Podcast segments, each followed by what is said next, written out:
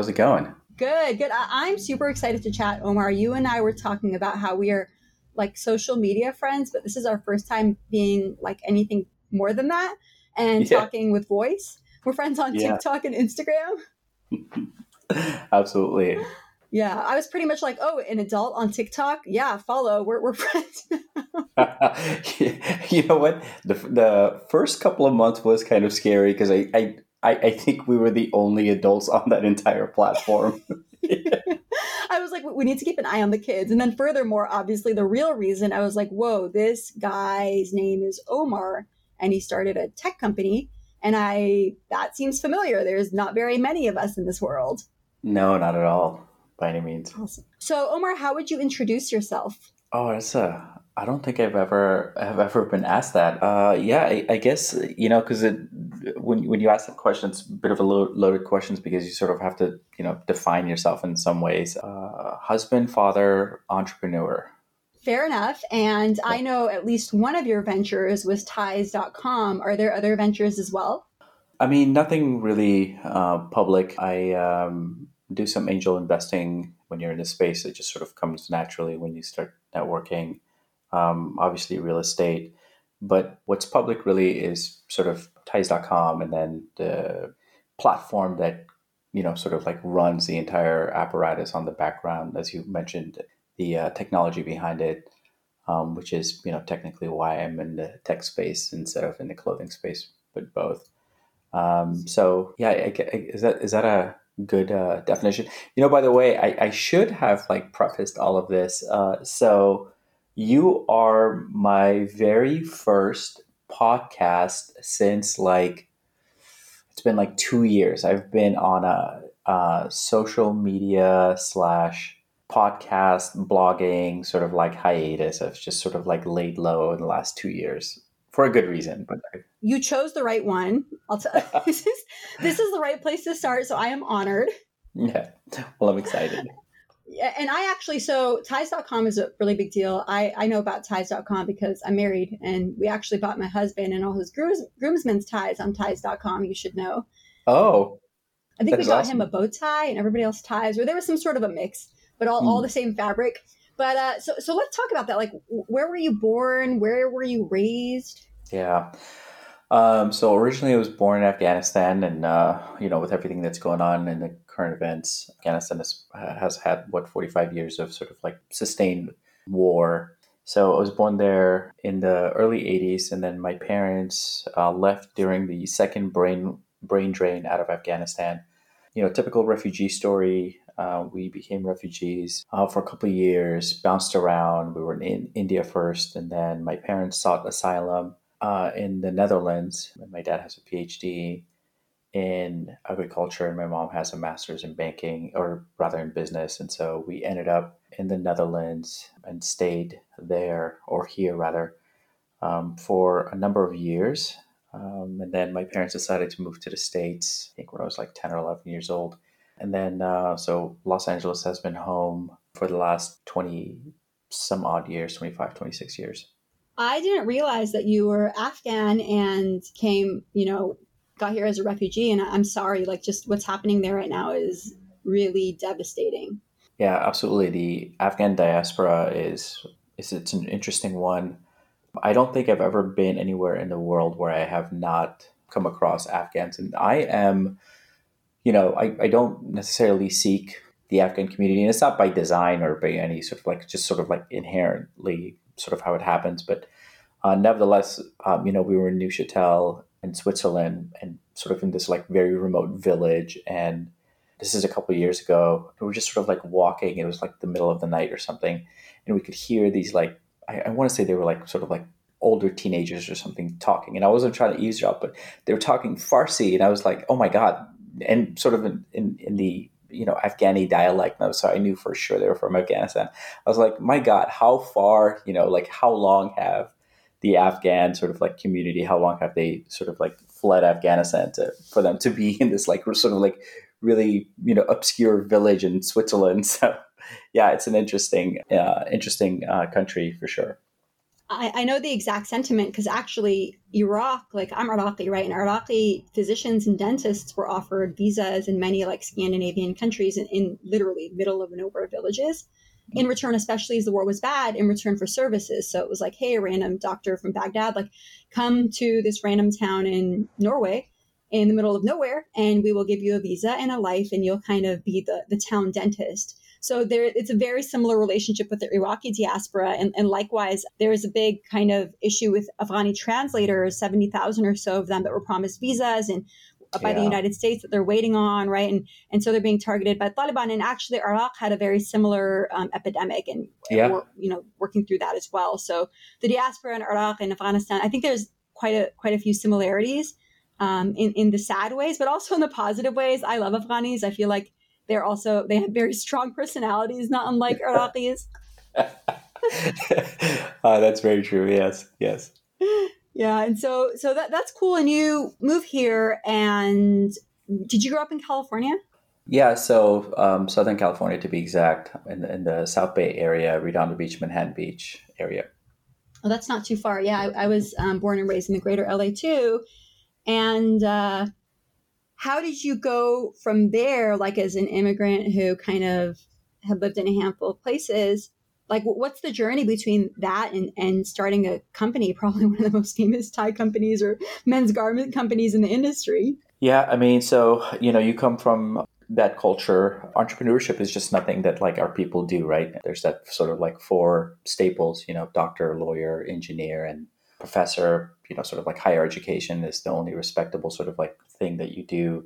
And so I was on that journey. My brother, in fact, became a doctor. And so I was in, I actually dropped out of college. I should, you know, I should mention that I dropped out of college without telling my parents uh, to pursue my first business. And that was with my uncle and, you know, sort of like successful in some ways. And then I had to like sort of like come clean to my parents while this journey was going on with the, with the first business. And so when I exited I was um, I went back to school, and my I had full intentions to go to law school. You know, and I knew very early on that I was never going to become a doctor. I didn't have the aptitude for it, or nor the stomach. Um, so, or at least that's what I told myself. Um, but nevertheless, I just didn't do it, and so. Um, and I knew like soft sciences was just something I excelled at. So, um, you know, I had full intentions of going over there. And I had this like one sort of like this gap year between undergrad and grad school. And I was like, oh, you know, like I'll go to, and so I graduated from LMU and I went to the grad school um, program and I was like, oh, I just kind of curious to see what like what they had. And so they had all these like two year programs, which obviously wasn't going to work for me because I was going to go to law school the following year.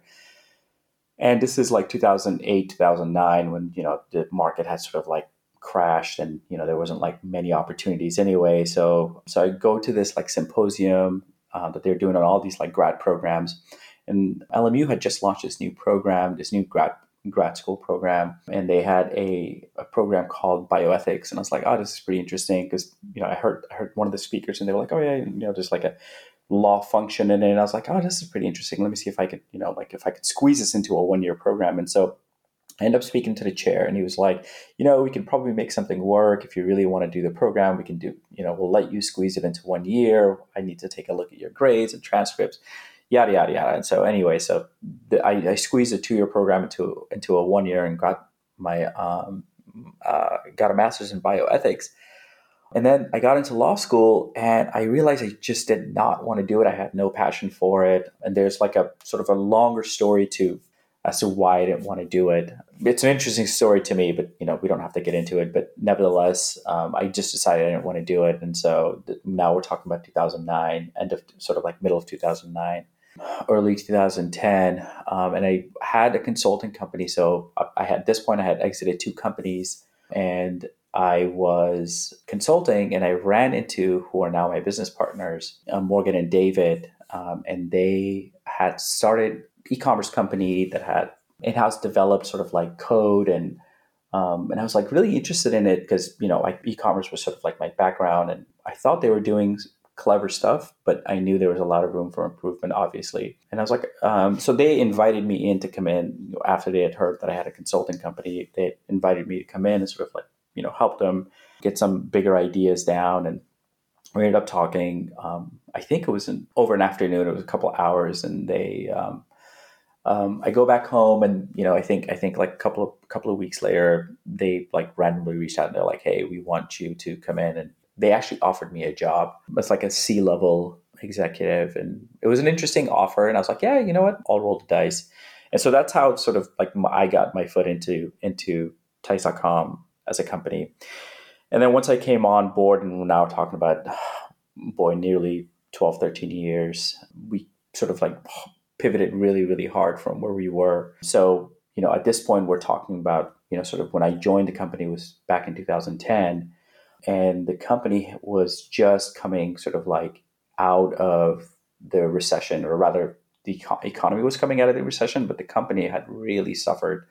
They had really been caught flat footed there wasn't just a lot of innovation and the team was really really um, sort of like bloated on many levels. There was just all there's this weird hierarchy interesting culture um, and i don't want to say good or bad it was just an interesting culture. Um, so when i came on board you know we just had to like pivot really really hard the company was like hemorrhaging a ton of cash my then business partner morgan was just you know dumping a bunch of money into it to keep the company afloat and there's like all this like weird resentment. I, you know, like you're you're an older millennial like I am, so you remember like what that time frame was like. You know, just a lot of like nervous. The market itself was nervous. You know, the economy was nervous. Um, people were just, you know, it was just like a weird time. I want to say for a lot of like newly grads. Um, so it was it was tough. It was um, it was really tough. So when I came on board, we just needed to make some really really hard decisions to pivot the company, and so we sort of like made made those decisions and like moved on from them. And so technically, me being a co-founder on the masthead really stems from this idea of like you know really pivoting the company, focusing on our technology, focusing on our sort of like supply chain, focusing on different areas of the business itself, and then sort of like really coming out of it. And so we you know, are now known as Ties.com, but back, you know, 2010, we had like five different brands. They're all competing against each other. We're just like cannibalizing sales, cannibalizing even like search results in, Google. So there was just like all this like weird stuff that was happening. So yeah, I, I don't know if I really answered the question, but that was sort of like my journey from coming in as an immigrant um, from from Holland to uh, the U.S. and then joining Ties.com. Yeah, no, that that's super interesting because it seems like you were involved in a bit of like almost a reorg, almost like private equities to an extent, right? Where you came in and you saw the company and you had the job of working with your co-founders to clean it up and turn it into um, a very valuable company. Is that right? Yeah, I mean that's a that's a probably like a good um, assessment of it. I treated this the the first couple of months really as a consultant. I mean, you know, just coming in, a cleaning house, b sort of like understanding what the company's mission was and then you know sort of like aligning our goals towards it redefining what the company really has meant. I mean you know like you run your own company you realize you set these goals for yourself you know and then you hit some milestone you sort of like uncover something that you know strengths that the company may have or may not have and you know projects go abandoned. And so I, am not here to say that like whatever vision we had set back in 2010 has come to fruition now because i was able to foresee all, foresee it all. But you know like ultimately you know we needed to pick make some really really tough decisions and you know sort of like build on those uh, on those decisions um, so yeah I, I, think it's a good it's a good assessment to say came in as, as like a outsider private equity consultant whatever and then redefined it to what it is today. What are some of the successful lessons that you learned? And in hindsight, what do you wish you knew then?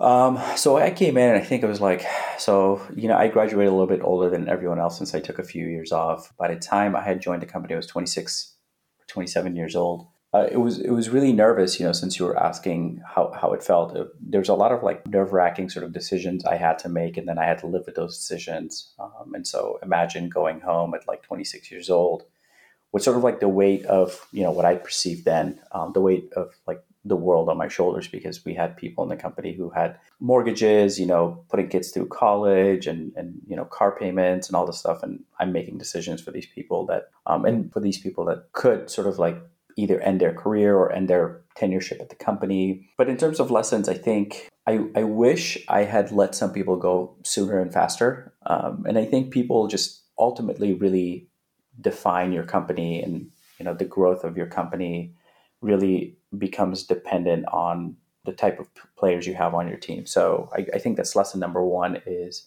how well you your people understand your mission and how well they're willing to you know sort of like help on on that mission. And you know sort of like we've gone through a lot of cultural iterations both as a company but also sort of like as a society and especially in the tech space right? I think 10 12 years ago the landscape and the work environment was completely different. And now that sort of like tech work culture is really really toxic or considered toxic. But back then you know working 60 70 80 hours that was sort of like a badge of honor. If, if you watch sort of like any movie that's movies that's made about like or shows that are documentaries that are about the tech tech space you understand that that culture. So that in itself has shifted but nevertheless i think the idea of, of, of having eight players on your team really can affect the trajectory and sort of velocity of, of, of your growth. Um, so I think people are really important. I think that's a lesson that I learned. Uh, I, I want to say I learned it both like early on, but maybe didn't act on it as early as I should have. I think it took me a few years to sort of like come into my own and be like and, and make those like tougher decisions. Um, so I wish I'd done those um, a little bit a little bit sooner. And then um, I think like one of the other things that that really stands out to me, sort of like reflecting back on it, is that I've always had a lot of conviction. Um, and so, you know, earlier we were saying that Afghans and Iraqis have a lot of like strong personalities. And so, but I think that's also this like discourse that we engage in, this hegemonic discourse that I think is like maybe negative about our people. And so I've always sort of like shied away from leaning into it. But in a lot of ways, as an entrepreneur, you sort of have to have these convictions and sort of like lean into them. And so for us early on, it was really leaning into SEO. Um, and I remember the marketing team had a lot of like problems with this, and they just didn't understand SEO, and they were just like, "Oh no, we don't want to do it." And I allowed them to push me back for like six to eight months, and then I was like, "No, that's it." And we really le- leaned into it. I had to let go about half of the staff um, when we made that decision because people just weren't on board um, and I remember they would go to my business partner and be like, "Oh my God, this kid's going to throw this company away. We've built, you know, this company over the years, and where you're throwing your money away." And so, and, and to my business partner's credit, who was, you know, 10, 12 years my senior, he would just look at them and be like, "Look, we've made the decision. He's on the team now. So if he says that's what we're going to do, that's what we're going to do. He's the, the he's an executive in the company, and so we're going to follow that lead." Um, so to his credit, he sort of had my back. Um, even behind my behind closed doors, he had my back. So, but really leaning into those um, those decisions and sort of like having those convictions and sort of pushing through, you know, really came to fruition for us. And the second time, in a major way, that came back for us is is, is building out our sort of like infrastructure in terms of production to have a more vertical, vertically integrated company, um, which is something for our size. You know, we really shouldn't get into it. Like, you know, why would a company of our size even even do that? Um, but we lean into it, and those relationships and those ventures that we set up overseas have really done well for us because it has helped us through sort of like the ups and downs of, of, of the market. It has allowed us to remain a competitive um, company in the space. You know, and one of the things that's interesting about that specific strategy for you know doing our own production overseas is that we couldn't have been competitive. We really couldn't have been because if you look at you know sort of bigger companies. And you know, I want to clarify this for anybody who's listening right now, for your audience. You know, Ties.com is a very small company. Um, we look, act, and behave like a really big company, but we're a really small, sort of like regional company. We've never taken outside funding, so you know, the, the company is really sort of a growth. Our company growth has really been predicated on you know us dumping money back back into the business. And so we've always been self-funded, bootstrapped from the very beginning until now. Um, so our growth really had to depend on revenue growth.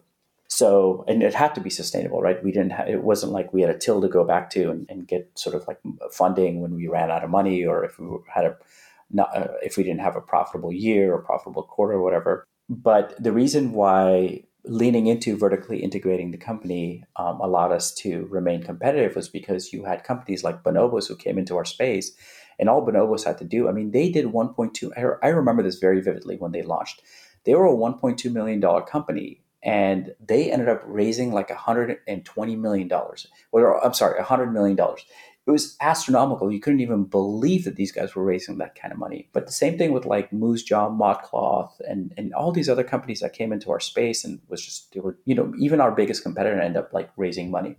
But what ends up happening is those companies that come into our space, um, all they have to do is literally go to the same factories that we go to and pay even a few cents more 10 cents 20 cents more. To them that's not a big deal because they have outside funding and you know their margins are completely different and their business model is different. They you know margin may even profit margins may not even be a thing for them. And, and that what that would mean for us is get our production would get pushed back. But us having our own sort of like manufacturing process in place and, and partnership set up it really allowed us to continue to stay in the space and not you know have our production for instance get affected and then when you had sort of like economic ups and downs, our production wasn't affected because we owned the process. So, you know, it wasn't like we weren't going to get production done just because, you know, we were like missing a quarter or we were missing projections or whatever, or we didn't, we were tight on cash flow, whatever it was, the production always kept going. So yeah, I, I don't know if that answered your question, but I think, I think um, early on, just understanding people and leaning into your decisions was really, really sort of like important for me. Yeah, I didn't realize you guys were bootstrapped, and that's very, very, very impressive. And it's funny because when you mentioned how SEO was kind of going to be your focus, when I was um, an almost bride in like 2015, planning for a 2016 wedding or whatever, the first thing I did was Google like wedding ties, and you guys came up, and I bought 20 wedding ties or whatever it was. So, like, I, I think you were onto something because it's one of those websites. I mean, I'm sure you have repeat visitors, maybe in men, but I think like the brides are probably regular visitors who are just kind of trying to Google the best and most effective way to just kind of fulfill their vision and often a cost effective way too. Yeah. Um, so, I mean, inherently, sort of like the necktie space, right, um, or the accessory space isn't necessarily a repeatable business for the, for, for the most part because when you buy neckties, especially sort of like now, you know, sort of like weddings, maybe funerals, and and and, and that's it. And so, yeah, a lot of our visitors for that specific target audience is a one-time customer. So, getting them through a funnel that's easy, and you know, sort of like getting them to first come visit and then convert is is really important. But SEO is just something that we really needed to target. And the other thing is also that we just didn't have the funding to, or, or you know, to be able to chase clients in the same way that you know our bigger competitors were if you look at like again I, am going to keep using bonobos as an example but bonobos or ASOS or you know zara not only did, do they have tremendous amounts of money to dump into sort of like paid campaigns but they also have tons of pr and you know all these other sort of like apparatus that, that at their disposal that we just didn't have the funding for and the only thing that was for us that we could have been competitive at um, was SEO because for them it was all about viral growth and fast growth. If you, for instance, look at like Revolve right now, or Pretty Little Things, or Shein, or all these other companies that are in in the clothing space, it's just about the virality of growth, and they have the ability to sustain getting capturing a customer, for instance, at like let's say a hundred dollars, and then only getting that customer to spend 20 30 dollars because they know that that customer is going to come back time and time again, number one. But B, that the lifetime value of that customer is going to be higher for them because they are chasing, again, looking at their business model, a very specific sort of like avenue, right? Because they're either going to the public markets or they're looking for, you know, a private equity come buy them out. So they're sort of like, for them, profitability or short-term profitability um, is not that important. So we just didn't have that business model. So it was really important for us to find what the least expensive way was for us to market that we could do in-house and sort of like reap the benefits of it long term. But it had to be something that was a scalable, but and b have a lot of reward at the end. Um, and so we just sort of like gambled on on SEO. That was probably the right thing to do. It turns out, and and it's it's kind of wild to hear about your CEO journey and how you came in and kind of changed things up. What I'm curious about is what kind of CEO were you? Were you like a product CEO? Were you a marketing CEO? Were you like a public person CEO? I heard you say something about the background, like the tech stack effectively that ran it all. And it seemed like maybe you took this from something that was not so digital to, and the strategy was to make it highly digital. So I'm, I'm wondering if those hints kind of will piece together my answer. Yeah, no, like I, it's fantastic that you've picked it up because I, as a side note, in terms of recruiting, because I know you talk a lot about it, which is one of the reasons why I ended up following you on TikTok, because I think you and I have a lot of uh, similar thoughts when it comes to recruiting. I often tell people, especially people who run departments or you know sort of like a C, either C level, director level at a department, I tell them you are the CEO of that position. And if we have a department that doesn't necessarily have a C level or a director level, and we have somebody who I believe has the capacity to run that department, this is exactly what I tell them. I say, look, you have every sort of, and you know, of course, they have to have all the other parameters of, of somebody who makes that sort of like leader in the company. But I always tell that whoever that person is, I always tell them, you have the capacity to sit in my seat and be the CEO of the company. In fact, that's what I want you to be gunning for. And every CEO is informed by some sort of uh, school of thought when, when they become a CEO. And so, to answer your question for me, was marketing.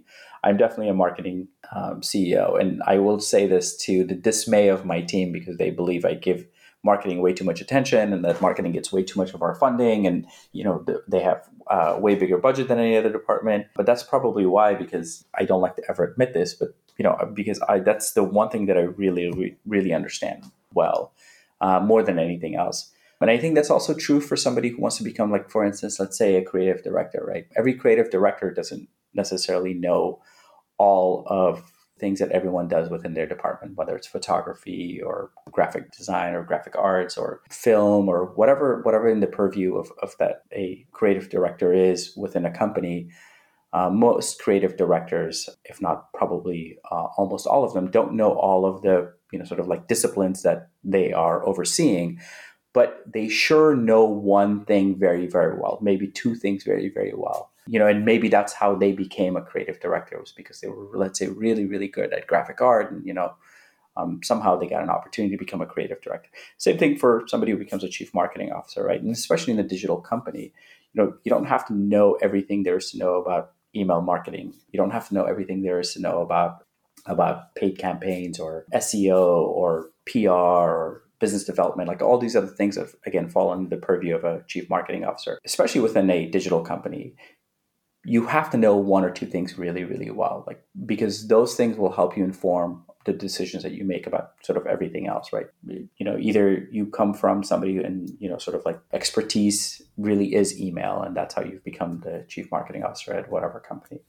Um, so yeah, to sort of answer your question in a very long-winded way, for me, it was marketing you know that what you said really resonates because so I I, pract- I studied architecture. It's, it's not even fair to say I practiced it because I did it so little, but I studied architecture and I actually find those skills playing a really big role in what I do today because effectively like the architect has the vision of what they oversee and even though they work with the plumber, they work with H- HVAC, they work with the structural engineer, you would not trust an architecture an architect to write like structural plans right mm-hmm. like there is a professional who is trained and certified to do that same with hvac same with plumbing you name it but the architect is the one who kind of sews that vision together and that analogy i, I find it being true time and time and time again throughout this startup journey um, and, and i think what you described kind of falls into that analogy as well yeah, absolutely. Absolutely. So you graduated the degree in architecture. Just out of curiosity, what made you want to get into business. Um, I think I followed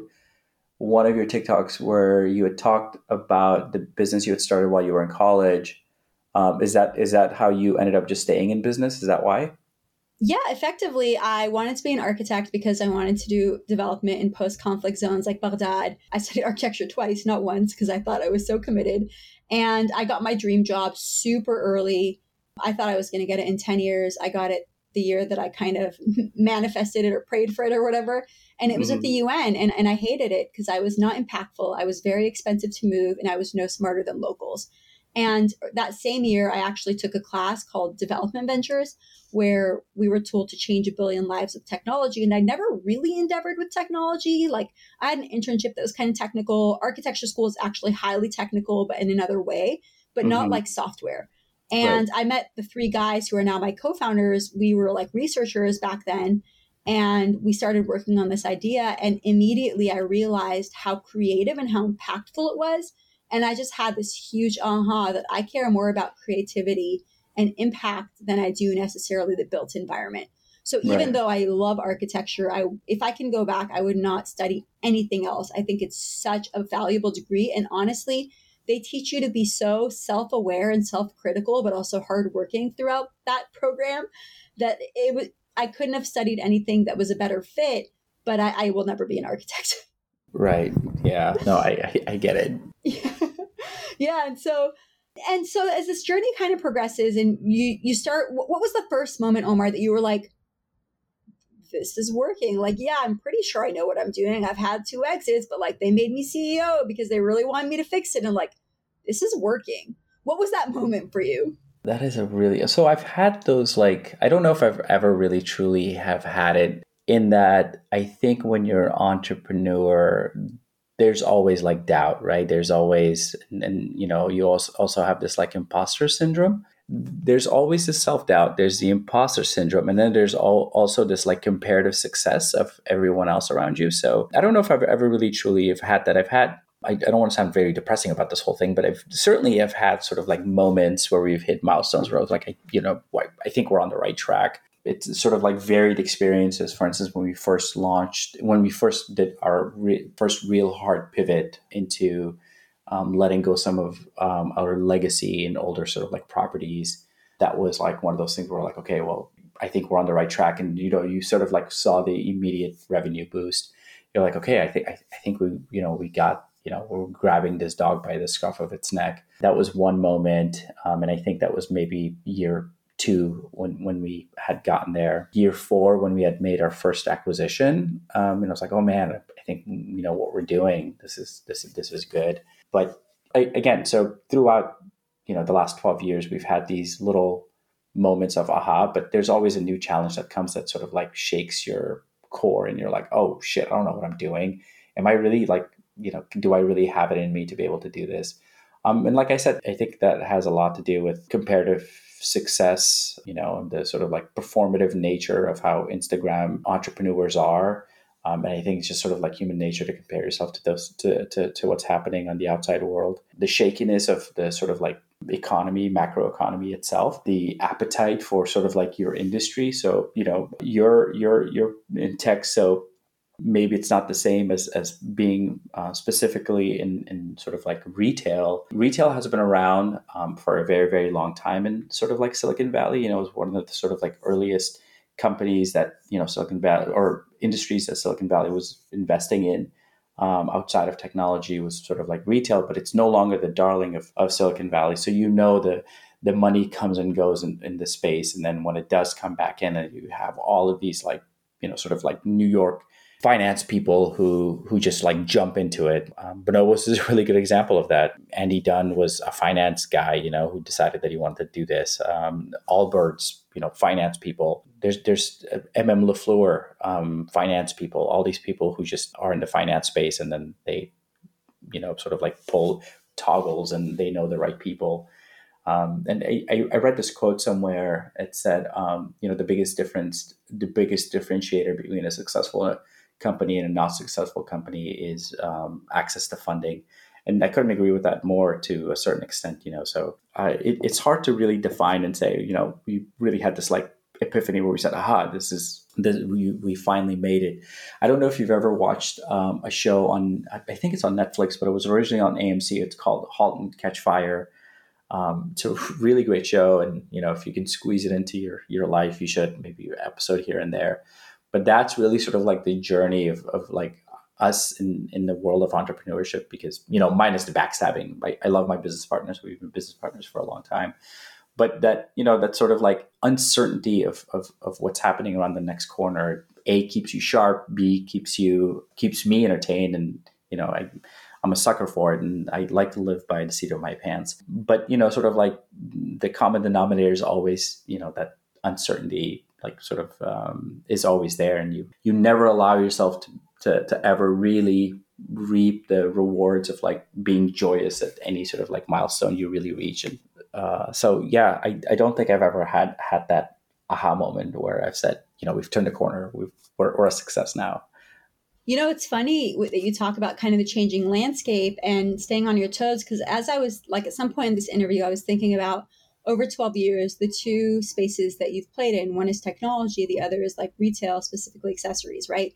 Mm-hmm. And so within technology, 12 years ago, I remember everybody thinking they were just going to start a photo sharing app and walk out with like $5 million or even better, become a unicorn. And people really thought they could just have a startup on the side. They'd get it developed offshore, never needed to maintain the app. They'd pay somebody like $1,200 on Odesk or something, and it would be an instant success. And that obviously shifted to technology, like you said, just being this darling where you wanted to work and get free robots who are giving you, you know, drinks and gumballs all day. And then it became kind of a toxic space. So that's evolved. But then also retail and this part of retail you're in specifically, like I'm not a dude, but I know fashion changes. And I know, especially in the last two years, people are not leaving home, let alone wearing accessories. So it seems like I know about the, the challenges in technology and being able to navigate those, but you've even had challenges within your industry and probably had to figure out how to navigate sales and how to navigate strategy around people's evolving styles, which tend to be cyclical. So you can fall back on that. But certainly, I'm sure that there, you know, the pandemic did bring grief. I'm sure there were moments that did bring grief. Yeah, absolutely. I mean, you've hit that nail right on its head. You know, when we when we were sort of, um, you know, the giant in the accessory space, the, one of the reasons was, was we were a gatekeeper in, in that you know we had um, so one of my uh, co-founders is a is a through and through technologist you know he's been, he's an engineer he is an agnostic developer with a very large array of, of skills probably one of the best developers in the country. And i say that not being shy um, about it, well known in the in, in, the space and well known in the, in the sort of like technology space. Brilliant, but that was our sort of like advantage for the longest time. And then uh, Shopify came about, and you're like, oh, that's interesting. But the unintended consequences, or maybe intended consequences of that, was um, it gave access to a lot of people to uh, be able to launch overnight. Um, and then you had uh, the rise of sort of like the China economy and um, them expanding abroad. And so then you had um, Alibaba, AliExpress, um, you had a slew of all these sort of like not just access to information, but you had access to technology that made everything readily available. So all of a sudden you had these kids, out of no disrespect, but sitting in their underwear. Um, you know, making a couple of grand a month, um, just sort of like reselling or or, or, or drop shipping. Um, so then you had all of these sort of like contenders, and so yeah, it's it, it, it there's like I said, there's always you know like whenever you feel like okay, like I I think I got this. I think you know like we're rolling down this hill, and I, I think I'm controlling this cart. The the wheels are not falling off. You know, it's a little shaky, but we got this. And then all of a sudden, this like you know you look in your rear view mirror, and there's like boulder, you know, that's coming down. You know, whether it's uh, uh, whether it's like Wix or or Shopify or Amazon changing their strategy or whoever it is, you you have something that happens in your industry that you're like, oh man, this is is this is this the thing? Is this the boulder that's gonna like crush us? And you know, and so over the years, I've learned we've learned that nothing is there, there's always going to be some sort of a existential threat out there. You know, and again, whether it's macroeconomics, whether it's um, us going to war, whether it is us, you know, discontinuing our relationship with China, whatever it is, there's always this existential threat out there. Um, you sort of have to operate within, you know, the parameters, knowing that, you know, something may or may not happen. So, you know, you sort of keep keep on doing, and then over the years, you just hope that you've carved yourself enough goodwill with your clients and goodwill with your customers and you know have enough good reputation out there to be able to you know sort of like survive whatever the next sort of hump is going to be. Yeah i think that's i think that's a really good way to put it. And are you currently involved with ties.com on a day-to-day? Yeah so we you know we had to go remote. I, um, I don't know how if you guys are coming back to the office but we've decided to stay remote for, for the time being. Um, and so uh, yeah, my day to day, nine to five, seven to seven to 12 is really ties.com. We have, so we launched, what we haven't really talked about is the sort of like technology platform that we have, but we launched a, our software to the public, which is something that we've wanted to do for a very long time, um, but haven't um, had the bandwidth to do. But 2020, we just had a lot of downtime and we focused on making the technology sort of readily available to the public um, or at least our paying customers anyway. We devoted um, a lot of resources to it, and we're probably weeks away. We're it's getting beta tested right now by uh, it's getting beta tested right now by some clients, but probably in the next couple of weeks we're going to be ready to to launch it. So we you know, sort of uh, my nine to five is really that, and and sort of like doing tons of business development and really be heavily, really heavily involved in sort of like the marketing side of it. But other than that, uh, yeah, like nothing else. Just really focusing on ties. Yeah, I mean, as a fellow founder, that's that's how it works. Typically, it's very hard to do anything else. As a fellow founder and parent, like your your cup is probably full and some. Yeah. So I, I know what that's like. Um, and what's your vision for the company? Man, that's a that's a really good question. So so ties.com, we have had probably a two year conversation about us pivoting the company. And so it started it started off with you know ties has always been sort of like neckties for, for that matter but we really are working on sort of a rebrand. And so we have this the broad strokes um, done with with our rebrand. Um, but effectively it's like this. Um, so ties.com is this it, it's more than neckties right? Or at least to us it is anyway. And i'm kind of actually curious to get your thoughts on it. And so because in terms of like a, a public public place, this is probably the first time I'm having this conversation with anybody publicly anyway. So we've had this conversation with the board, obviously. We've had this conversation for a very long time internally. But this is the very first time I'm actually talking about it publicly on a podcast. So we want to pivot ties.com into broader spectrum. So we want to carry everything for the average sort of consumer that you know shops online for clothing. So the idea is ties.com is a site that ties your outfit together. And so ties is no longer about neckties, but rather about this idea of tying you to your culture, tying you to, you know, sort of like the things that make you the individual that you are. And so whether whether, you know, you're somebody who's getting married and, you know, that's that's who you are today and for the next couple of months or, you know, next couple of uh, next couple of years, whoever that is, that's who we want to be. We want to be part of like whatever journey you're on we want ties to be part of that journey. And so we started testing some new products that have done really, really well. In fact, uh, for instance, we launched socks, um, and it's one of our fastest growing categories. What we learned from this is that we have a really loyal customer base. And so um, we immediately, following that, launched shirts um, that have done really, really well. And two, sort of like you know even even even with this pivot and i'm sure you have this you know you have executives in your company who sort of like kick and scream and you know and don't want to do it because you know and, and rightly so. A lot of people have fears about what the new identity may represent or may not be in your wheelhouse or you know whatever their sort of objections is and we certainly had that internally but it's panned out really really well you know um, shirts is um, another sort of like category. So we've introduced three types of shirts um, in two different fits. So we've introduced a dress shirt, a casual shirt, and then sort of an in between shirt that you can both wear in the office, but you know, sort of like from the office could go to, let's say, uh, a bar or, or a restaurant or a nightclub. Um, and there'd be a sort of like a seamless uh, transition without you having to change your shirt.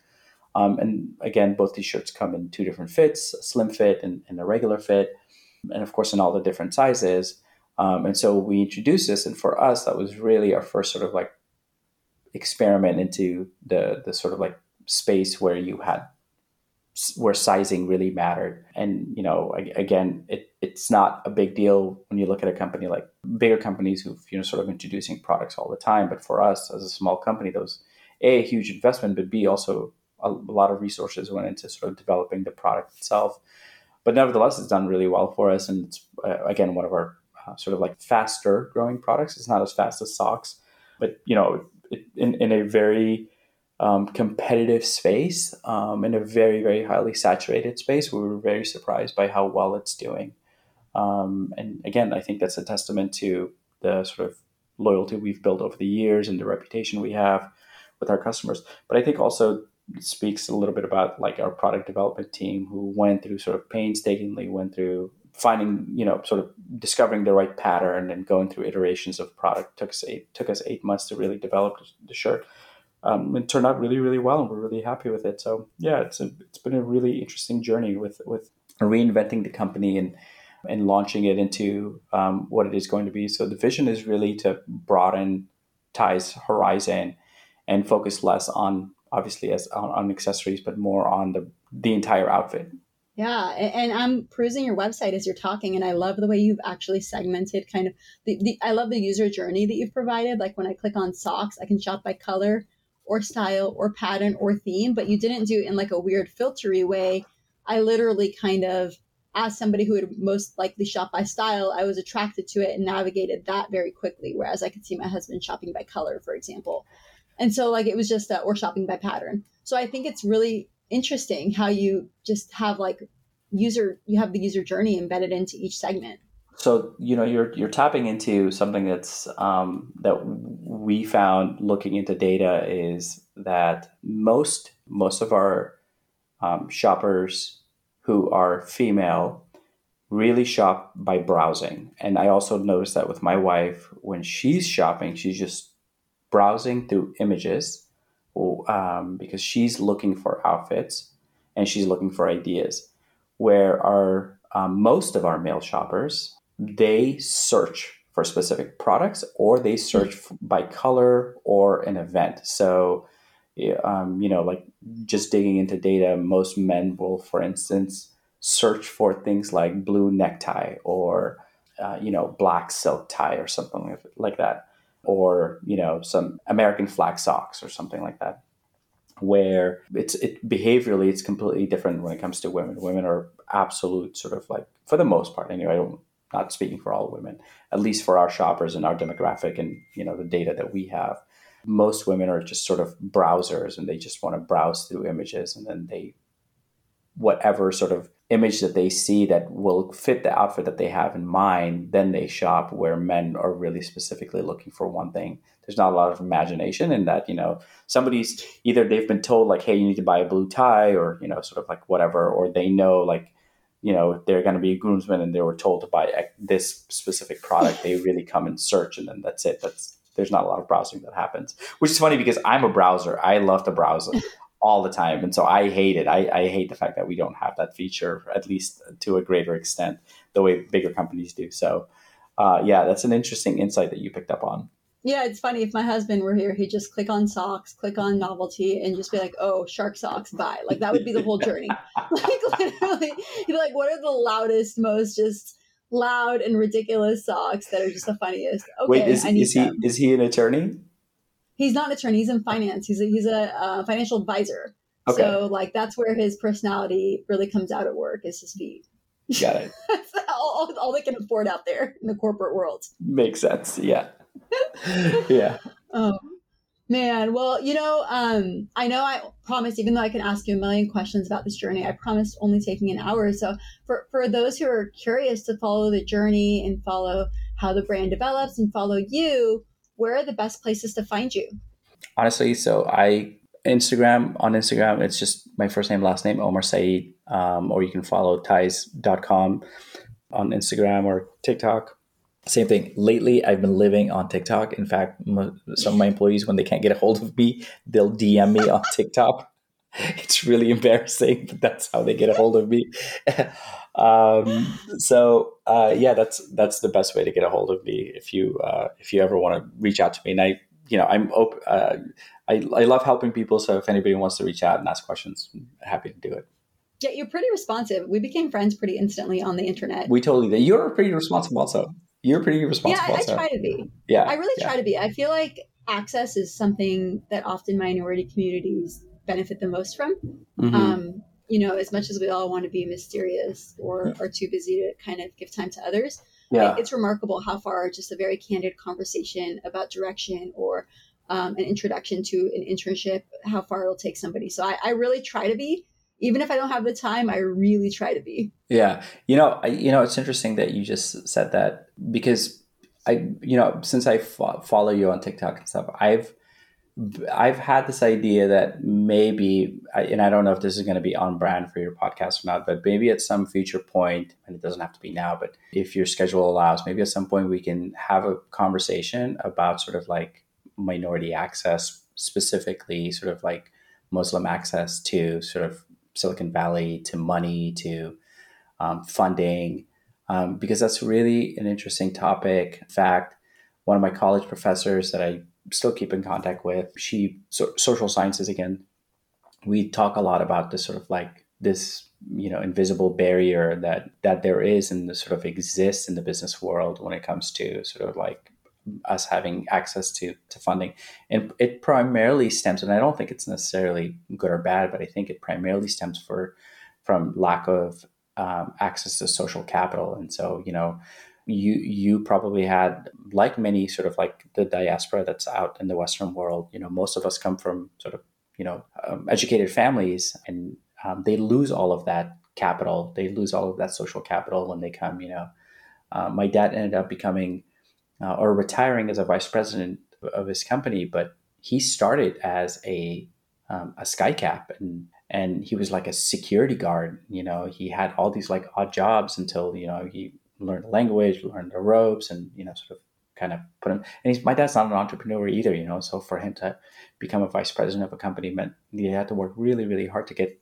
to where he got and it wasn't until much later in his career until he was able to sort of like enjoy the accolades uh, but for the most part you know like my dad worked very very hard and he was never able to sort of like give me the um, give me or my brother for that matter any sort of access to you know the, and i think about like you know our children, you know, your children, and fast forward 10, 20, 10, 12, 15 years, you know, they want to go to universities or they want to go whatever. We have built all of this sort of, um, so all this access, you know, I could pick up a, a, phone right now and I can talk to a friend of mine who's building, literally is facing nearly a billion dollar um, exit at this company, you know, and, or I can pick up the phone and I can get, you know, the vice president of Wells Fargo on the phone, or I can pick up the phone and, you know, call uh, the provost at LMU this is the access that I have built, but I didn't have that. And so, uh, and there's a lot more people who are this uh, from the forever minority groups, you know, these people who are constantly coming into the country, um, into the Western world and have no access. And, and that's an interesting conversation to have because there's also this other side of it, right? Because it's almost, you know, this like duty and obligation that we have to be, to, to provide those opportunities for the the generation that's coming into our industry that's the generation that's coming up. And I, at least that's the way i feel whenever i get a dm specifically from somebody that you know um, i feel like i could help out that you know i at least make um, a concerted effort to see whether or not i have the capacity to help them and and be there for them. But i think i think that i, I think you and i would have a, a really interesting conversation if if, if um, we ended up talking about that topic I would do that in a heartbeat. It's something I am very passionate about. And actually, I mean, like, I, so we did the whole venture thing. We've raised a, a lot of money. And honestly, when I first went to venture meetings, not because the investors said anything, I would like put a hat on instead of my hijab and try to like fool them, you know? Mm. And now I, it's funny, like at this point, like, no, we're in too deep. Nobody cares about who I am. Only our metrics matter. And actually, one of our more recent investors was like, I thought it was so cool you wear hijab. I showed my daughters. We come from a Muslim background. That's obviously not why I invested in you, but it was definitely the cherry on top. Yeah. So, kind of the journey. And, and, and I don't know any Muslim woman in hijab that is raised as much as we have. Like, I truly don't. And I'm not saying that like an I'm the first, but like a it's lonely out here, you know? And, and it will be lonely because there is a bit of a boys' club element um, with frankly, without my MIT degree, I don't know how I would have gotten the access. To be very honest with you, and I wasn't alone. I had three other co-founders, and we figured it all out together. But it's this very convoluted space. We we tapped into, like you said, our access points, got hard questions asked, worked our way into a lot of places, and we're finally able to do it. But the wall is sky high, and and the know-how is very very hidden. It's very kind of siloed in particular circles. Absolutely, absolutely. It's it's definitely siloed, um, and it's this sort of hidden secret because Silicon Valley Valley particularly hides behind this notion that you know we're very transparent and you know everything's transparent and transparency is very important. But the truth is, access to capital is still remains to be a very sort of secretive experience for a lot of people who want to who, who want to have access to it. And, you know, uh, of course, I, am going to ruffle feathers by saying this, but race matters, you know, and, and, you know, of course your product matters and, you know, your system matters and all the stuff matters, but, you know, come on, let's everybody be grown up and have a grown up conversation about, about this. If, if you read any basic social science literature that comes from a, a, decent university or a decent sort of like professor and, about the topic of race and, and, and identity and, and all that stuff. It, it's it's not uh, difficult to to point out the sort of like discrepancies and and um, lopsidedness of of who gets access and who doesn't get access or who gets more access and who doesn't get more access. It's just mm-hmm. you know a, a numbers thing. The data itself proves it. So we're not saying anything that shouldn't be said or is interesting. But you know, I, am kind of curious, like where that conversation goes, because I, I think a lot of businesses, like I said, I think a lot of the businesses would be more successful, and a lot of businesses would absolutely fail if it wasn't for capital um, and yeah. access to capital. Yeah, yeah I, I totally agree. And actually, like you said, the numbers prove it. I mean, first of all, I've said this on the podcast before. So for those of you hearing me rant about it twice, that's okay. It's worth hearing twice. There's this whole thing in VC where it's like, in the early stages, we don't invest in the product, we invest in the people because we only take in smart people and you're going to have so many challenges that we only want to invest in the best. But the numbers show that, like you said, one point something percent of the capital goes to anybody black.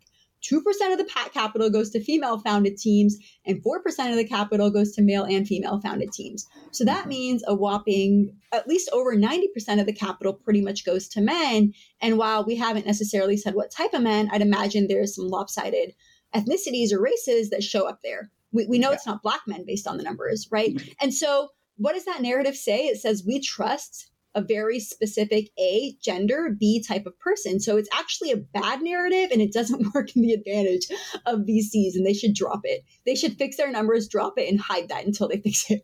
Yeah. And for anybody who's listening to this and is saying, well, you know, there's more there's more white males that are in business. We're also talking about like percentages here. So it's not that um, minorities don't apply for capital or don't have the need for capital, is that they get less of it. So, but yeah, I, I'd love to have have those conversations and not just access to capital, just, you know, again, social capital is another one, right? And, you know, not having access. And that's honestly, is no one's fault. And I'll be the first one to say it's not like some kid that I grew up with in Manhattan Beach just because his dad happens to be a VC or happens to work at as a VP somewhere, just because it's not that kid's fault. And it certainly isn't my fault that I don't have access to that capital.